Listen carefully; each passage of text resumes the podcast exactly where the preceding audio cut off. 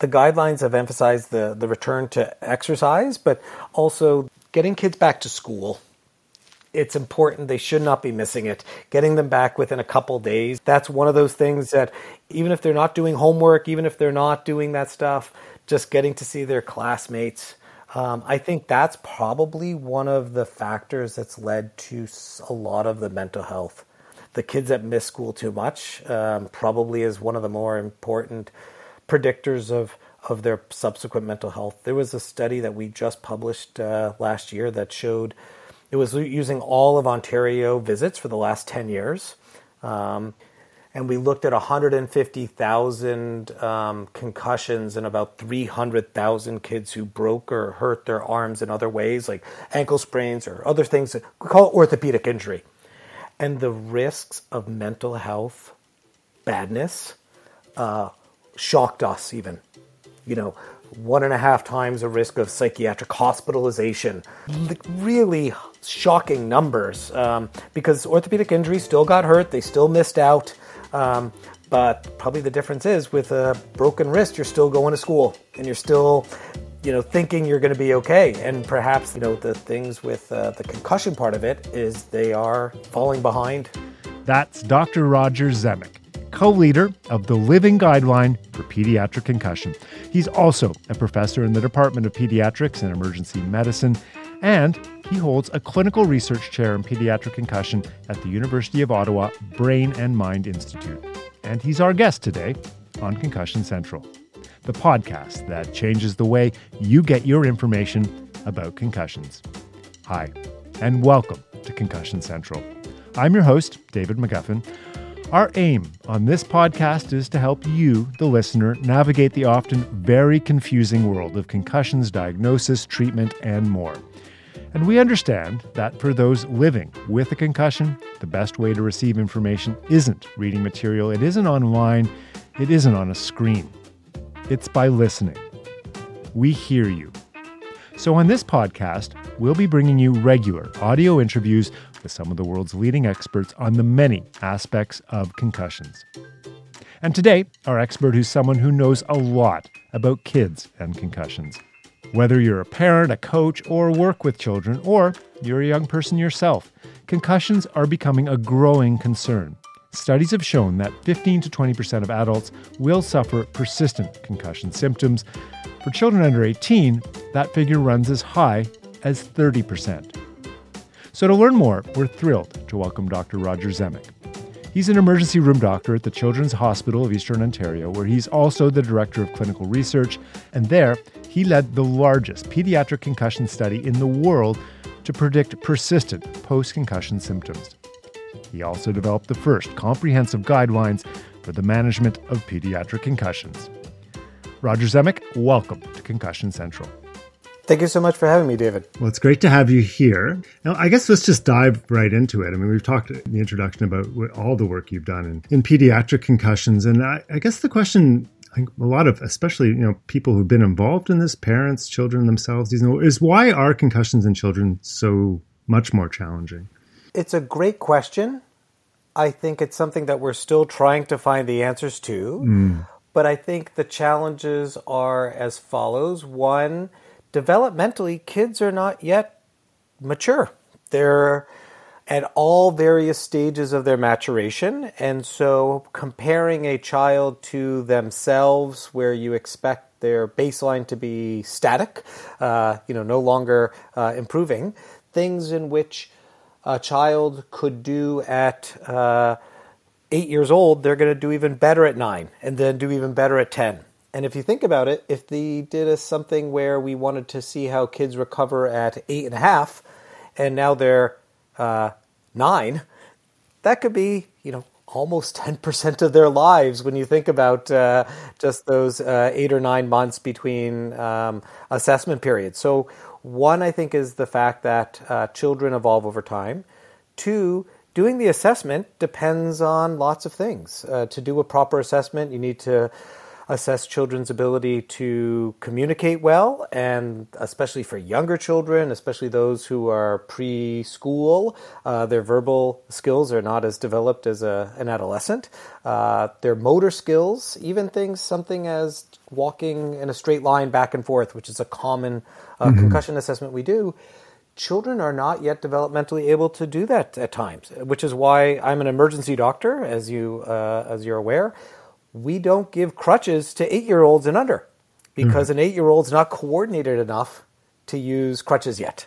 And so to do concussion evaluations in which it's going to depend on their ability to remember, to communicate, uh, and to do even balance tests are going to be challenging. And then the last thing is I think as we mature, we become more aware of our feelings, emotions, and symptoms.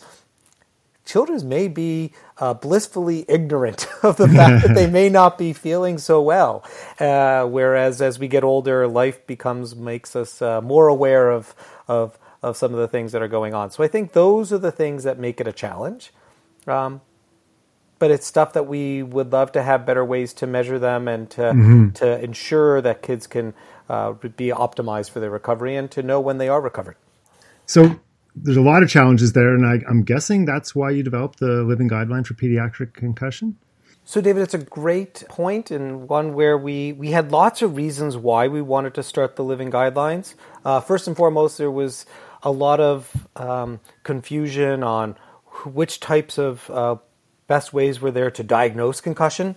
Uh, things evolved a lot. I remember when I did my medical school training, oh, I'll say back in the 90s is when I started. Mm-hmm. Uh, you needed to have things like either a loss of consciousness or not remembering what happened, otherwise known as amnesia.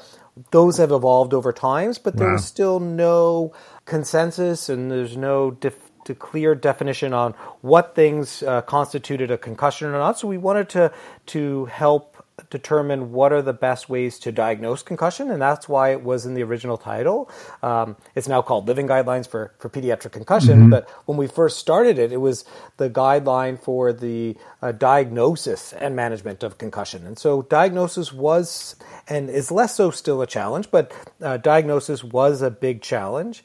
Uh, second, a lot of the evidence for um, pediatric concussion had really started to explode uh, over the years. There was not much out there, uh, mm-hmm. uh, but there were lots of little studies of maybe you know 50 patients here, 100 patients there, 10 patients uh, and others, and there was no way to to pull it all together without pulling it all together. And that's what we did. We built a team of, of over uh, 30 experts around the world. We looked at each of the papers, divi- divided it into themes, and tackled uh, each important element of the recognition of it and the management of it based on what evidence we had.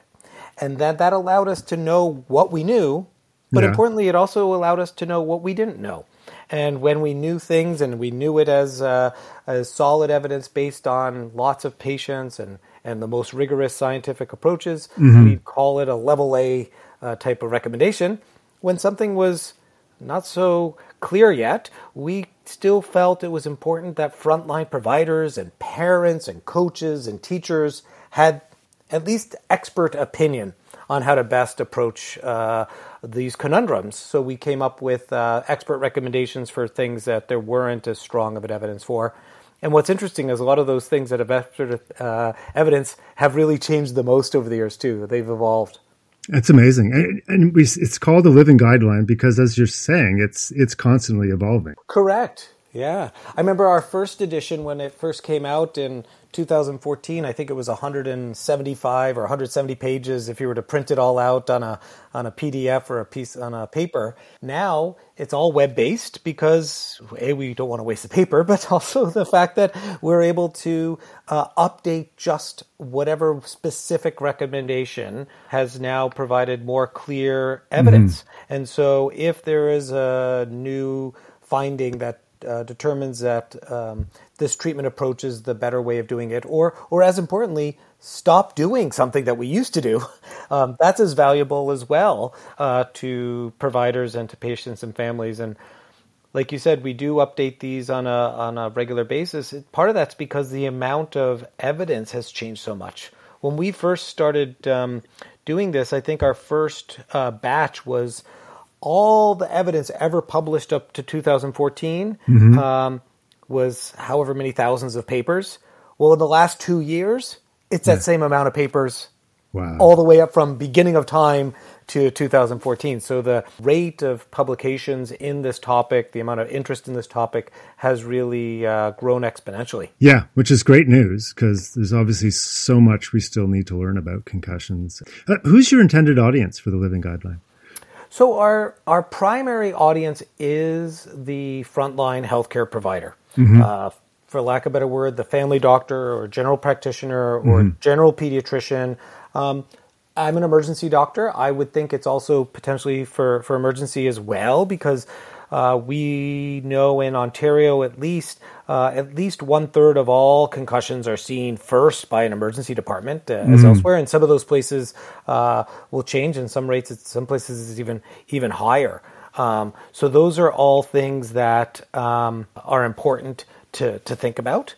I mean, as an emergency doctor, I mean, what kind of feedback are you getting from colleagues about the guideline? And I mean, are enough people seeing this, or how do people find it? And it's a important way to make sure that whenever we do a study or do an academic uh, uh, endeavor such as uh, these guidelines, it's one thing to produce it, it's another thing to make sure it gets in the hands of people. And mm-hmm. so that's implementation science, that's knowledge mobilization, uh, all technical terms, but it's just making sure it's in the hands of the people who need it. Uh, that's one of the things I do is is go on academic circuit and present at conferences, make sure uh, I publish papers in the journals that those people who who follow those fields are able to know about these updates.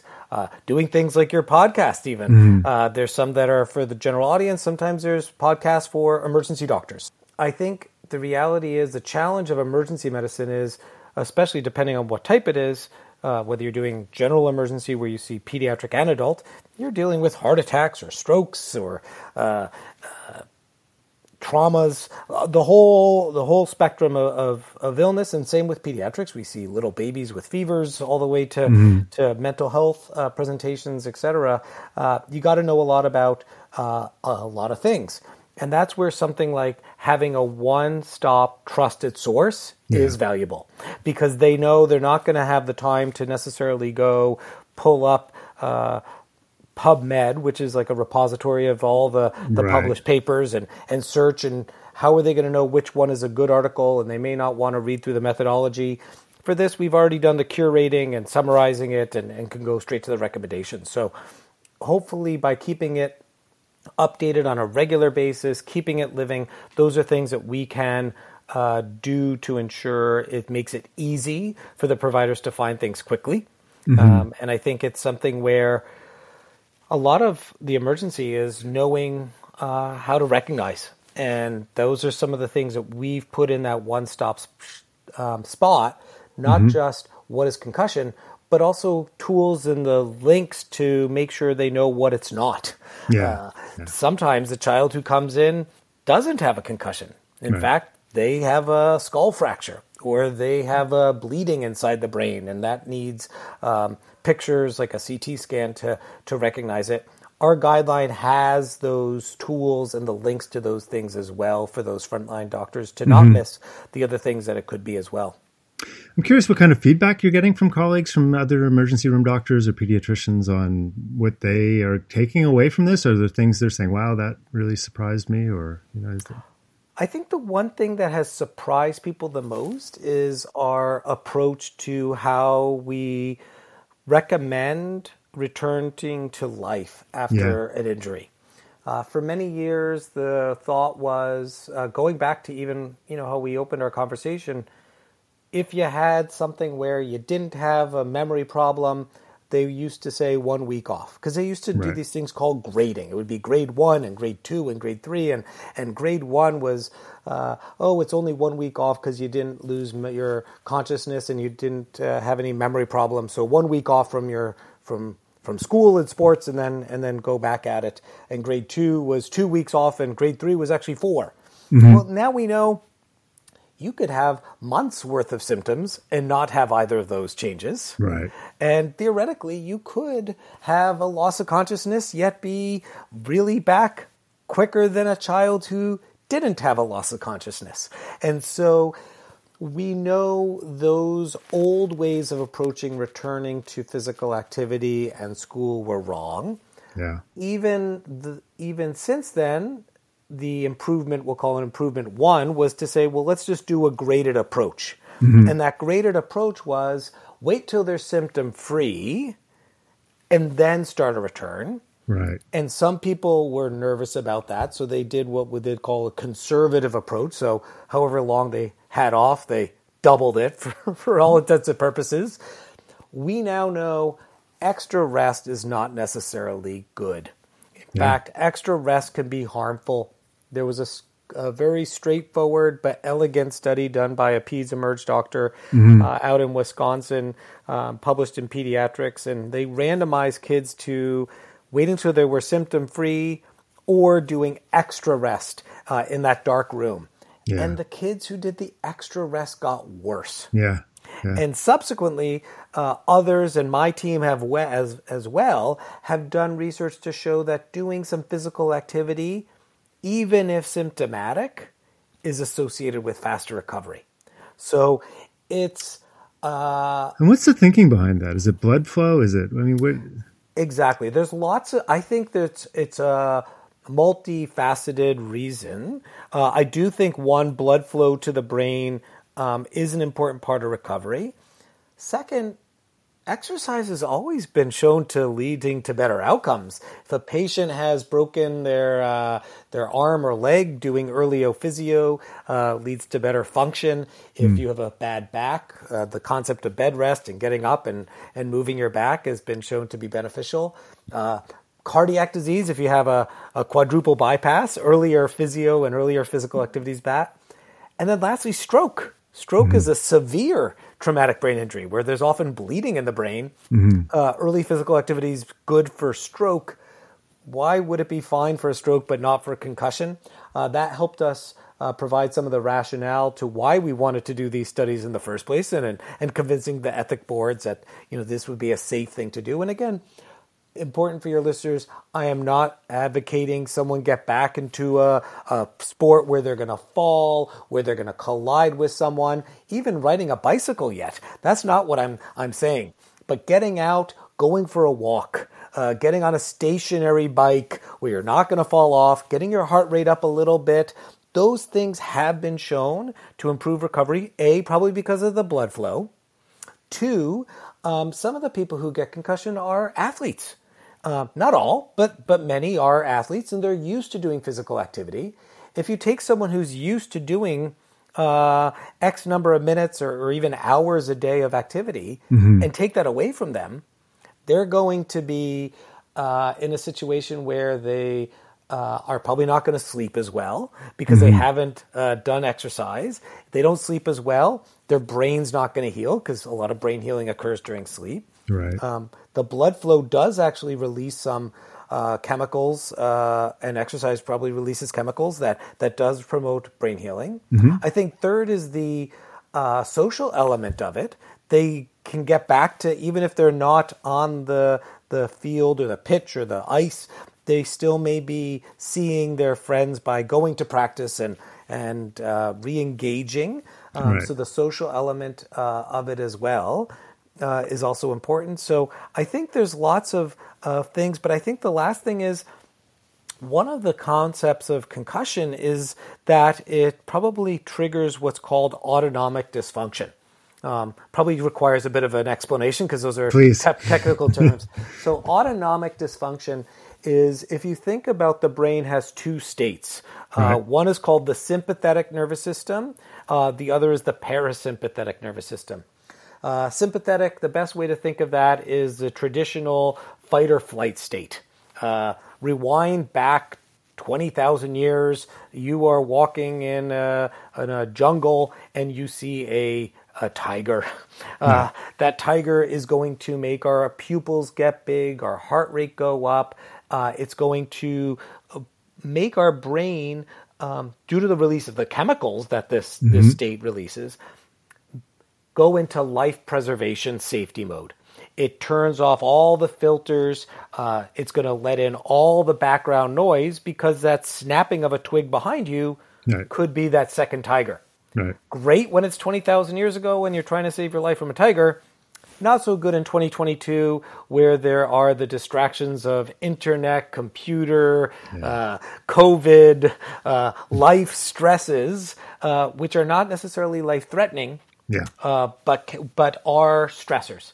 And living too much in that fight or flight state uh, can explain some of those symptoms of concussion. Hmm. So your pupils are big. That's probably one of the reasons why so many people have uh, light sensitivity. Uh, they're getting symptom exacerbation in complex or crowded or loud spaces. Mm-hmm. Again, probably not turning off the filters uh, and letting the more noise come in. Um, exercise is one of only the few ways to treat autonomic dysfunction. Because people can have autonomic dysfunction from other reasons, um, uh, and exercise uh, is shown to be a therapy mm-hmm. um, uh, for that types of autonomic dysfunction. The other, for those who are non-athletes, yeah. are techniques like mindfulness, uh, mindfulness, uh, relaxation techniques, breathing techniques meditation. Yeah. Those are ways to also get out of that fight or flight state, um, which also is probably some of the explanation to why a lot of our patients with concussion have emotional changes too, especially heightened anxiety. Mm, fascinating. Uh, what does the guideline say? I mean, you're talking about athletes. Um, I think of multiple concussions in kids, kids who may not have known they've had the first two even. I mean, what, what are we saying about treating and, and managing multiple concussions? You know, it's a super question. Uh, it's one I wish we had a more definitive answer for. Uh, it does go to the fact that every person's an individual and every patient needs to have a tailored approach uh, to how we manage. And it also goes to the fact that uh, it's important to involve patients and their families, depending on the, the age, uh, and even not on the age too. But getting what they want in their shared decision making. So, case in point, um, a person who does a collision sport who's now having their seventh injury due to the same collision sport, yeah. um, maybe it's time to think about are there different sports you need to think about doing? Because I, I do know there are strong benefits for being part of a team, for staying healthy, um, uh, avoidance of, of obesity and the other uh, sedentary behavior related illnesses. So mm-hmm. being on a sport, doing those things, the camaraderie, the the partnership, working together for a common goal, uh, knowing things are beyond just yourself. These are all important life lessons for sport. Mm-hmm. The thought is you're maybe a person that was I don't know, a, a, six foot four teenager and is very mm-hmm. strong, mm-hmm. and maybe you thought this collision sport was your only option. Well, maybe doing something like uh, track and field where you're going to throw the shot put. Yeah. You may be awesome at throwing the shot put or the discus, or you want to be doing something with a team. Well, maybe depending on your climate or where you live, being on a rowing team. You are big and strong and fast. Maybe even though you you may have never thought about rowing before, it's uh, something that you could do as well. So there are sometimes different sports for different people recognizing though there's people with all different uh, uh, body sizes, shapes, skill sets, uh, and preferences for how what sort of sports they want to do.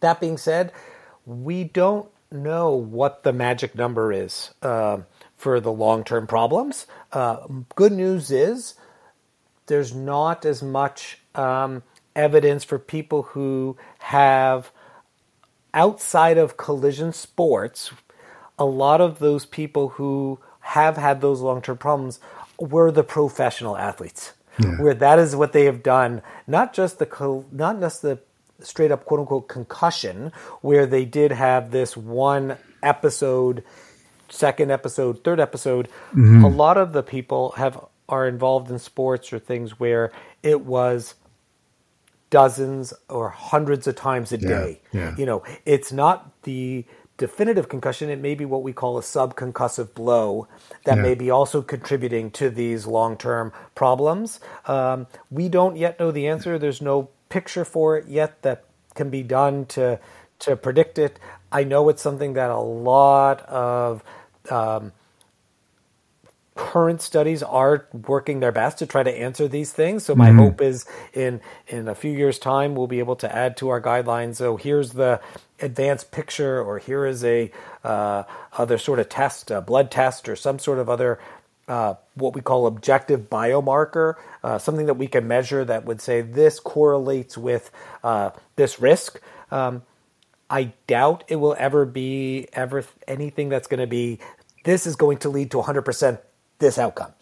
I can't imagine that's going to be the case. It may say if you have this, you're a X percent higher risk of this long term anyway.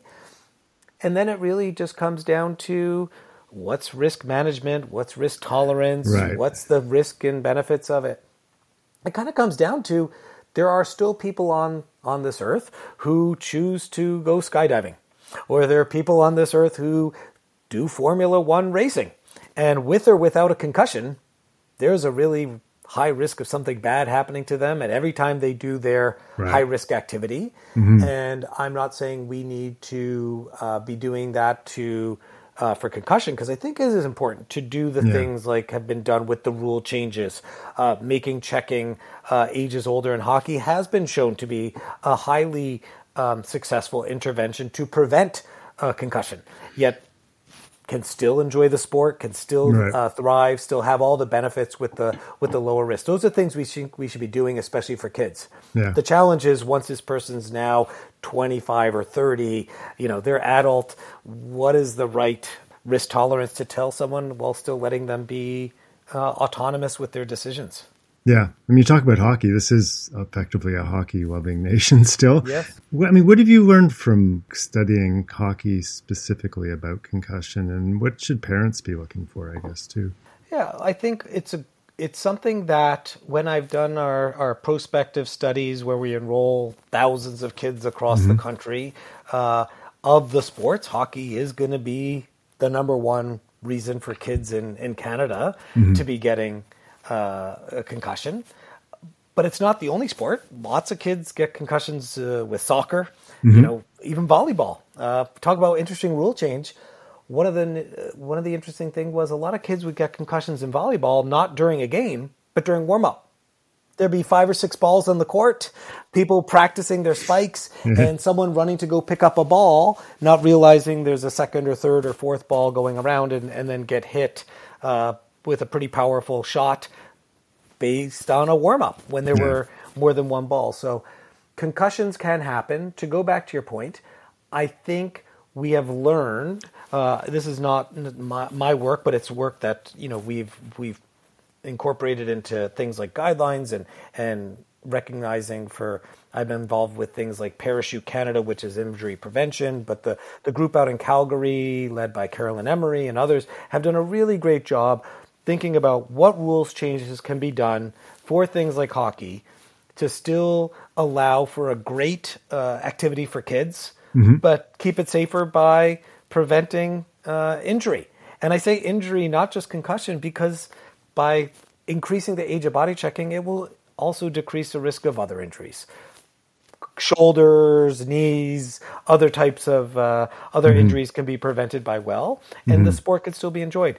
Um, you know, so they're my, saying they're saying now what? It's 14 i think now we're, we're introducing body checking. Yeah, and, each, and, it may even go up is that right? Yeah, suggesting? each pro, yeah each province has different different rules. Mm-hmm. um, ontario is one age. Uh, i think alberta is continuing to work on getting it higher and higher into the teenage uh, years as well. The other thing to recognize the proportion of the odds of uh, any individual child going to the NHL is still yeah. very, very, very low. Mm-hmm. Yeah. Yet a lifetime of staying healthy, doing your best, uh, getting that best quality of life. I bring the quality of life up because we know with a concussion, this was a study I did years ago. We know that for the kids who recover within the first month, most of their quality of life gets back to their pre injury baseline. Mm-hmm. If your symptoms last beyond a month, it takes, even if you're better at five weeks, it still lags behind and it can take three months or more for, for some of your quality of life to get back. But what was interesting is for school, uh, school related quality of life, even if you had gotten better within the first month, even at three months out, uh, with or without getting better, your quality of life is still much below what it should be compared to your peers. And that's a big deal when you're talking about a child who's in, let's say, 10th or 11th grade. They now have exams. They're worried about getting into university. They're worried about their career. And you may say, oh, it's, it's just one uh, little injury. But if that injury happened at the wrong time of their academic year, it could delay things or postpone things or, uh, not to be macabre, but could change the trajectory if this is now something that's taking months and months and months to get better, uh, which we obviously want to do our best to to avoid. Mm-hmm. Um, but if if you're the one of the unlucky ones who is taking longer to recover, you want to make sure that that quality of life is not impacted. So I think that's my my lesson in the long-winded answer. It's important that kids get to get back to doing what they they want, love, and need to do you know need to do is they got to get back to school. Mm-hmm. Uh, the love to do may be their sport. For most kids, they can probably get back to the sport that they love to do, uh, as long as the parents are okay with it. For some, uh, working in a concussion clinic, yeah. I have seen the children, and now you're getting uh, whatever the too many is for them. It's time to think about something else. Yeah, um, and I'm always curious about um, how you got or our guests got got where they are, and I'm wondering what what brought you into the the world of concussions. So, uh, full disclosure, I, I probably the first reason is uh, I've had three concussions myself. Yeah. One of them, I, I did actually lose consciousness for several minutes. Yeah. Um, I don't remember pretty much of the, the, the rest of that day. Um, and I know it took me a while to recover. Uh, I ended up getting a couple more concussions uh, subsequently. Uh, kind of fluke accidents. The first one was on the ice. Uh, I grew up in the States, um, but uh, I lived in Connecticut, so New England, so we still had ice. Uh, and it was just a, it was still skating. That's and, hockey uh, country, yeah. It was still hockey country. Yeah. Uh, the second one I had was uh, I was uh, played baseball and I was a pitcher. And between innings, we were talking about volleyball warm ups. Mm. In baseball, between innings, uh, the first baseman would throw the balls to the second baseman, the shortstop, and the third baseman to practice uh, the grounders while I'm warming up mm-hmm. with the catcher. And it was just an errant throw from the third baseman back over to the first baseman and hit me right in the right in the head when I wasn't even expecting to be there another ball uh, coming my way. Um, and and rightly so. I, I remember my coach would not let me play. And this was before the day of cell phones, and I yeah. had to go. Uh, he handed me a quarter because that's how much a phone call was, and I had to walk over and find the the payphone at the other uh, end of the the the park. I had a you know a bunch of mm-hmm. fields, and I I walked over, and I even remember not remembering my phone number very well. Wow. And being able to not get a hold of my mom, and then finally I had to just sat on the bench till she came and picked me up at the end of the game when she was due to pick me up anyway. Um, and so I, I, know I had a few concussions myself. Um, I ended up kind of following the advice I give now. I, I, did end up switching to running, and I not because of just concussions, but, but because I, I actually loved it, and I, mm-hmm. ended up running collegiately in the Division oh, nice. One in the U.S. Uh, and I still run and, and, and compete with running and triathlons uh, to this day. So it's something that's become a passion. But it's part of it is it was the influence of a parent. Mm-hmm. I was in the emergency department and a dad came in. His son uh, played hockey, and his son had more than a half dozen, and his had even started wow. to fall behind. And uh, the dad said, "Well, when's he going to get better from this one? Because this one wasn't even a hockey; it was a mm. fluke injury." Right, right, and. Uh, inside the house, like not sport related at all. Yeah. And dad said, How long is this going to get to take better? And I said, I don't know.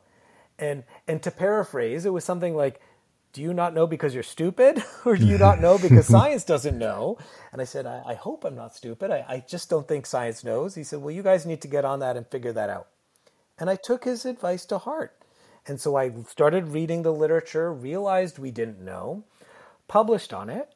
And then when I got one of my first CIHR grants to, to design this large study that we did, um, I invited that dad and a, and, a, and, a, and a mom of another patient to come with the team of world experts. Like, you know, the guy who's now the medical uh, doctor for all the NHL was part of the, the the team, and a guy who is the current you know doctor of the Senators was at this meeting, as well as experts from all over, from from Harvard and, and elsewhere. But this dad had his chance to say, how should we design the study? And this dad, we one of the things we were debating is how do we define persistent symptoms? Mm-hmm. Because one uh, definition used three months of symptoms, one used month, one month, and I said, well, which you know which do we pick? Yeah. And this dad spoke up and said, I think one month's more than long enough to have a kid be falling behind. And, and he said it much more uh, emotionally and, and, and straightforward. But to paraphrase, that, that was the sentiment. And I said, You're 100% right. And so by engaging parents and families in that, we designed that study to choose one month as the outcome.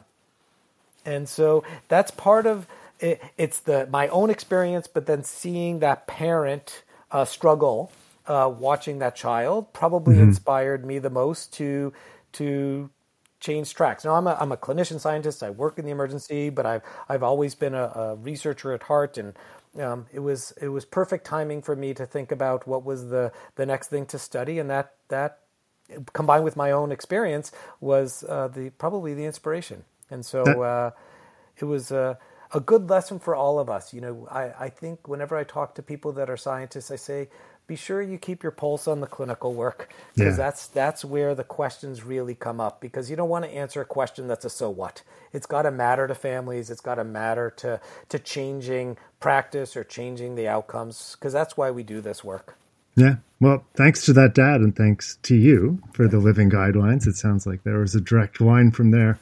Where can people find the living guidelines who are interested? Uh, it's, it's, quite easy. The, mm. the word pedsconcussion.com. P E D S uh, concussion.com. And there are links to uh, patient and family versions, a coach, um, and there's lots of tools there that can be downloaded if you are a, a, a parent, but also volunteer as a, you know on the sideline at one of the kids' games on how to even recognize a concussion, the various tools and, and tips that you may want to use to to help uh, others recognize uh, what might be a, a suspicious case. Fantastic. Well, Roger Zemek, thank you so much. And this is an incredibly important uh, tool that you provided for all of us out there. So we really appreciate you coming on the podcast and appreciate all the work you've done. Thank you so much, David. And thank you for listening. If you enjoy Concussion Central, please do us a big favor and give us a five star rating and write a glowing review on Apple Podcasts or wherever you listen. I know it's a bold ask, but the way the algorithm works, it's the single best way for these interviews to reach as wide an audience as possible. And remember to subscribe so you don't miss future episodes.